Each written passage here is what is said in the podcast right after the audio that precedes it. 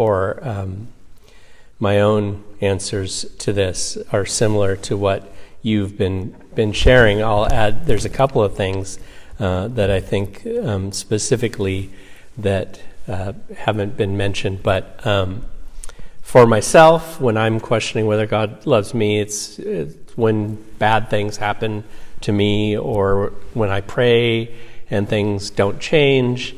Um, and there are actually some scriptures that scare me that I read and I think, oh, wait a minute, that doesn't sound like loving God or that God could love me. And similarly, when I think about others and what might me, lead me to at least believe or feel like maybe God isn't all love, it's when bad things happen to innocent people, especially, um, or when bad people succeed. Um, and then again, there are also some specific scriptures that I read that just make it seem like, well, maybe God isn't all love.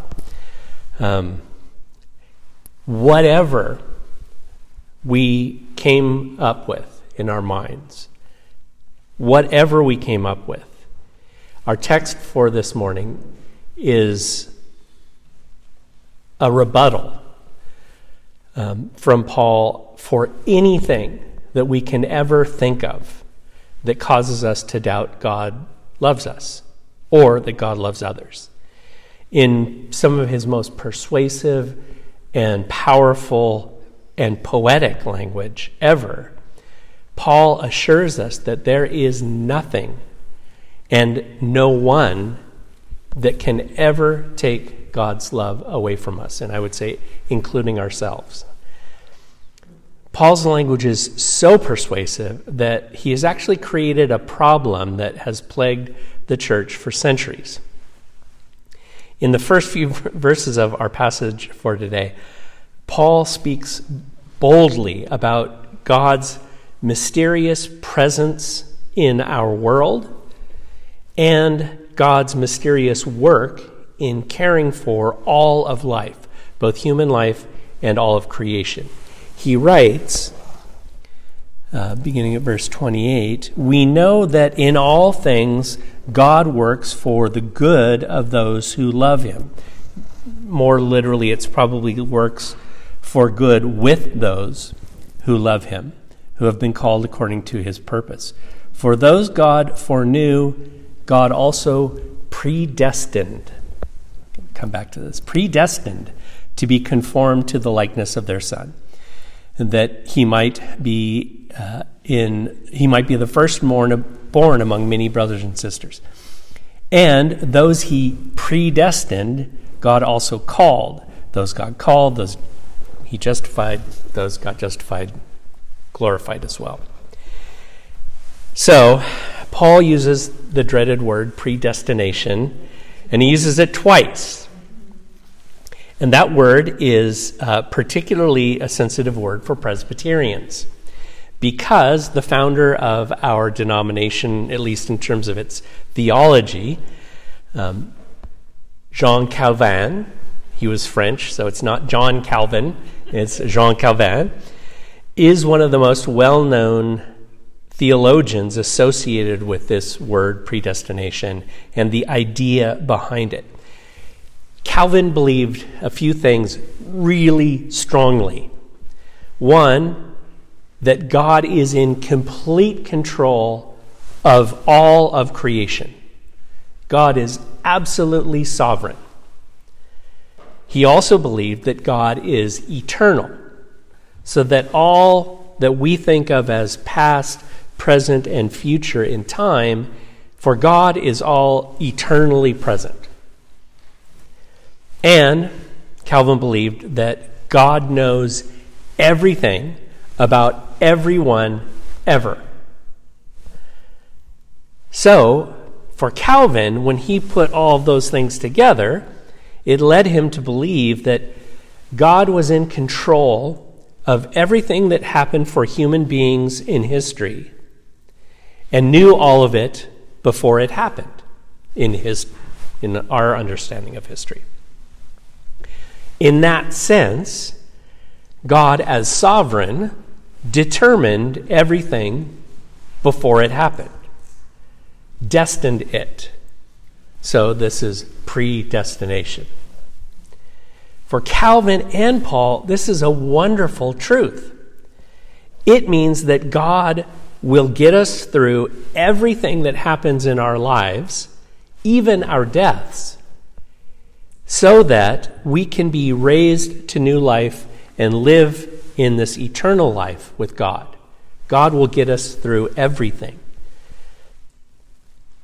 That's what Paul is extolling here. That we are absolutely assured of a future, our future with God in God's kingdom. That's what he's after with. We know that God, in all things, God works for the good with those who love him, who have been called according to God's purpose. For those God foreknew, God predestined to be conformed to the likeness, to share in the life of uh, the Son, Jesus, that Jesus might be the firstborn of a huge family of brothers and sisters, that Jesus will have all sorts of brothers and sisters. And this is the part where it's just like a, a, chain. And those God predestined, God also called. Those God called, God also justified. Those God justified, God also glorified. In fact, Paul is so certain of this glorious future that he puts all of the verbs in past tense, even though in our understanding of linear time, one of those steps hasn't taken place yet. The last one. We have not yet been glorified in our understanding of time. But Paul puts it in the past tense because, in Paul's mind, God's the one who promises, and so it's as good as done. I mean, it is done eternally, but even for us, uh, it's done. He's so certain of that. That's what Paul and Calvin were after, is that our future is assured because it's in God's sovereign hands. Unfortunately, there were some people who took Paul's words, took the words of Calvin, and made claims that neither one of them actually ever made. Some claimed and still claim that all of this means that God predestines, predetermines who's going to heaven and who's going to hell. That is not the case. And Orthodox priest Patrick Henry Reardon explains what Paul and Calvin were after. God is the Lord of history. God knows everything ahead of time. Knowing everything ahead of time, God quietly and mysteriously, and we need to understand the, the mystery here. God mysteriously arranges circumstances in order to bring about the greater good for all humankind and for all of creation. In the biblical context, where this verb predestination appears with foreknow, the verb signifies the providential arrangements by which God brings people to the grace of the gospel. The expression biblically always refers to an act of divine grace, love, gift. It never, biblically, it never refers to someone's eternal loss. The notion of eternal decrees by which human beings are predetermined to heaven or hell is one of the most monstrous ideas ever to tempt the Christian mind. That's his take on that.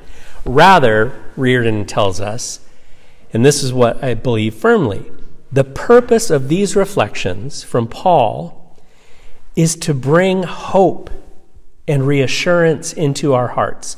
And Calvin was absolutely the same. This was never meant to discourage anyone, this was meant to absolutely give strength and courage to Christians in the midst of suffering, especially. And the point is, again, God will never back away from God's grace and God's call. God is permanently on our side. God will never betray us. So, Paul continues in verse 31 What then, considering that, shall we say in response to this? now, before he even gets to that, all of a sudden another idea pops into his mind. Uh, if God is, well, excuse me, actually, what then shall we say in response to this? If God is for us, who can be against us? Before he gives any of us a chance to answer, he says, God, remember, the one who didn't spare their own son, but gave up Jesus for us all. How will God not also, along with him, graciously give us all things? The expositor's Greek commentary makes a brilliant point here.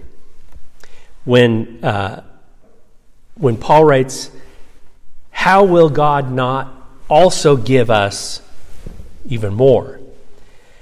They, they put it this way The argument of selfishness is that he who has done so much already need do no more. The argument of love is that he who has done so much is certain to do more. That struck me so much because we live in such a, a world of such selfishness. And I, I see it in myself, I know it in myself, that this, the idea is wow, God's already done so much. There's, you know, why would God do more for us? But that's a, comes from a mindset of selfishness. A concept, an argument, a mindset of love is God's already done this. Why would God stop now? This reminds us that God is love, always love, generous and abundant love. God is always seeking to do more for us. Paul continues on with that, this idea that if God is for us, who could possibly undermine God's favor? Uh, it's as if he sort of gets inspired by the images of a court trial. Uh, Verse 33 Who will bring any charge against those whom God has chosen? If it is God who justifies. So who is it that condemns us? Well, Christ Jesus, who died, more than that, is at God's right hand side like a defense attorney, constantly interceding for us. And uh, so, who shall separate us from the love of God in Christ? Solomon Andria, uh, the uh, theologian from Madagascar that I've quoted several times in this series, he notices a, another important verb tense choice by Paul. The accusation is posed in the future tense Who will bring a charge against us? Which reminds the reader of the coming judgment, which could be a scary time. But Paul's response is in the present tense. It is God who justifies in the present tense. The declaration of justification has been signed. We already heard Paul declare, For there is now no condemnation. Now, already, for those who are in Christ Jesus. Then, Paul directly confronts one of the strongest, strongest challenges to our belief that God loves us suffering. In verse 35, he says, Who shall separate us from the love of Christ? Do you think for yourselves and others that it is suffering? Shall trouble or hardship or persecution or famine or nakedness or danger or sword? Any of those things. And rather than try and minimize the problem and say, well, you know, that those things just happen, Paul actually augments the situation.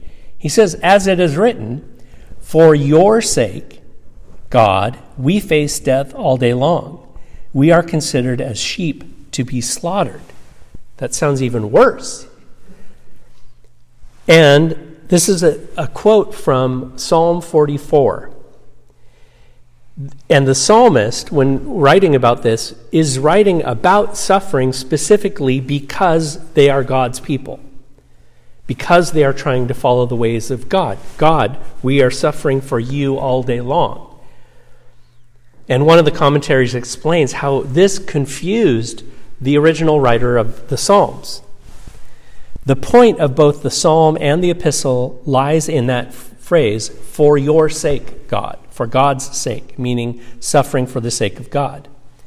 This is what the psalmist could not understand That men and women should suffer for sin, for infidelity to God, that made sense. That was intelligible enough. But they were suffering because of their faithfulness. And the psalm, the original psalm, is his despairing expostulation with God. But Paul has a completely different understanding of suffering. We've seen it earlier in points uh, uh, with this sermon, I mean, with this letter.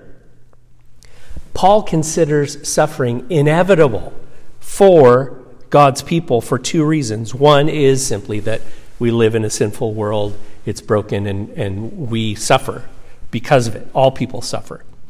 But also, followers of Jesus Christ suffer specifically because they are followers of Jesus Christ, in Paul's understanding. The ways of Jesus confront human beings with their own sinfulness. And people don't like that. People don't like to be confronted that way. And so Jesus suffered attacks in his own life, injustice, and even execution because of this. For Paul and other biblical writers, if we are following God well, if we are following the way uh, of Jesus well, it will likely bring on even more suffering. So, for, far from being a sign that God doesn't love us or that God has abandoned us, suffering connects us to God's love at an even more intimate level, depth, even, I should say. Paul puts it this way Verse 35 Who shall separate us from the love of Christ? Shall all of any of this suffering, trouble or hardship, persecution, famine, danger, sword? In fact, again, as it's written, for your sake, God. In fact, we face death all day long and are considered as sheep to be slaughtered. Does this eliminate us? Jesus, uh, Paul says, no. None of this eliminates God's love from us. In all these things, we are more than conquerors through him who loved us and loves us still. Nothing can take away God's love for us, however it may seem to us. Before I get to the last two verses of our text and closing this sermon, I want to point out a, a quirk of Paul's language, use of language. In verse 37, uh, what the NIV translates as a phrase, in all this we are more than conquerors, three words. In Greek, it's actually just one word huper nikomen. A literal translation would be more like super conquerors. And Paul loves words like this uh, super something, it's the, the Greek prefix huper. It almost even sounds like our super. Um, Paul loves these types of words so much that every now and then he just made them up. He would add a super to another existing word and it would be super whatever. And so a lot of people think that that's what Paul did here, is that he just added super to conqueror, and here we go. We are now super conquerors. There are words like this in Paul's writing that scholars haven't found anywhere else, so they figure Paul probably made them up. Paul is a very enthusiastic writer. Sometimes he makes up words. Sometimes he gives meaning to old words, gives new meanings to old words. And a lot of times, we, we even saw this here, he interrupts himself and what he is saying, because he, he's clearly been struck by a new or an additional thought, and so he'll go off on a tangent for a while. And then sometimes he comes back, sometimes he doesn't. He's a very enthusiastic writer. This is important for us to know as we look at the way that Paul closes this text for this morning. Paul so earnestly wants his readers to know to the core of who they are, the core of their being, that nothing nor anyone can ever take God's love away from them. That his mind and his words just sort of tumble out and pile on top of each other. As readers, as listeners, there's a certain point where rather than analyzing all of the specifics, it's far better to just simply let the words and the Spirit fill us. Paul wants us to know the strength of God's love for us, the strength of God's love for us. So, as one commentator put it, he heaps up words here at the end to reach our souls with this assurance. So, with that in mind, I'm going to close by reading a handful of snippets um, about uh, the strength of God's love for us and end with Paul's last two verses. I won't give any comment or any context for these snippets. Just let the Spirit implant them in your heart and mind.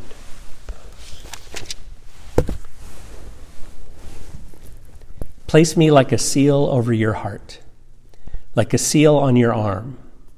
For love is as strong as death, its jealousy as unyielding as the grave. It burns like blazing fire, like a mighty flame. Many waters cannot quench love, rivers cannot wash it away. If one were to give all their wealth to, or all the wealth of their home and their house for love, it would be utterly scorned.